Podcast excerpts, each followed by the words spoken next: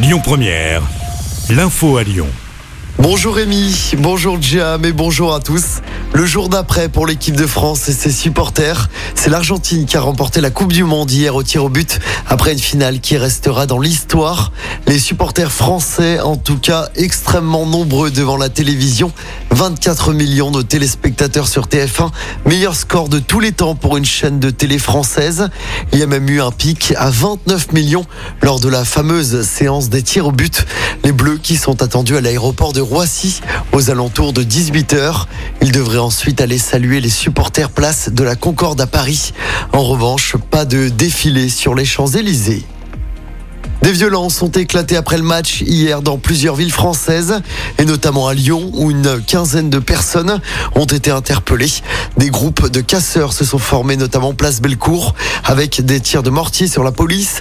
Les policiers ont dû faire usage de gaz lacrymogène pour disperser la foule. Des magasins ont été dégradés en centre-ville de Lyon. Plusieurs policiers ont notamment été blessés. Selon la préfecture, le calme est finalement revenu vers 22 heures. Décision attendue tout à l'heure à la SNCF. Les syndicats des contrôleurs vont indiquer s'ils maintiennent ou non leur préavis de grève pour le week-end de Noël, mais également celui du Nouvel An. Des conflits qui portent sur les salaires et sur les conditions de travail. Dans l'actualité locale ce lundi, l'enquête qui se poursuit après l'incendie de Vaux-en-Velin qui a fait 10 morts. C'était dans la nuit de jeudi à vendredi dernier. 10 morts, dont 4 enfants d'après le bilan définitif. 24 personnes ont été blessées, dont 4 grièvement. Le feu est bien parti du rez-de-chaussée selon l'enquête. Une pièce qui servait régulièrement de squat pour du trafic de drogue. Mais rien n'a permis d'en déterminer l'origine. Pour l'instant, aucune piste n'est écartée.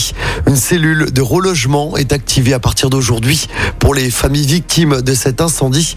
En attendant, les familles sont accueillies dans un lycée à Villeurbanne. Et puis ce drame de la route à Viria dans l'Ain hier soir. Un homme de 57 ans a perdu la vie sur la rocade de Bourg-en-Bresse. C'était vers 19h.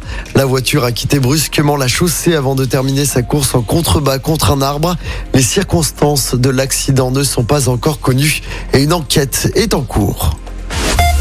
Retour au sport avec du basket. L'Asvel est inarrêtable. Cinquième victoire d'affilée, toute compétition confondue. Les Villarbannais se sont imposés sur le parquet de Strasbourg hier en championnat. Score final 83 à 67. Écoutez votre radio Lyon Première en direct sur l'application Lyon Première, lyonpremière.fr et bien sûr à Lyon sur 90.2 FM et en DAB+. Lyon Première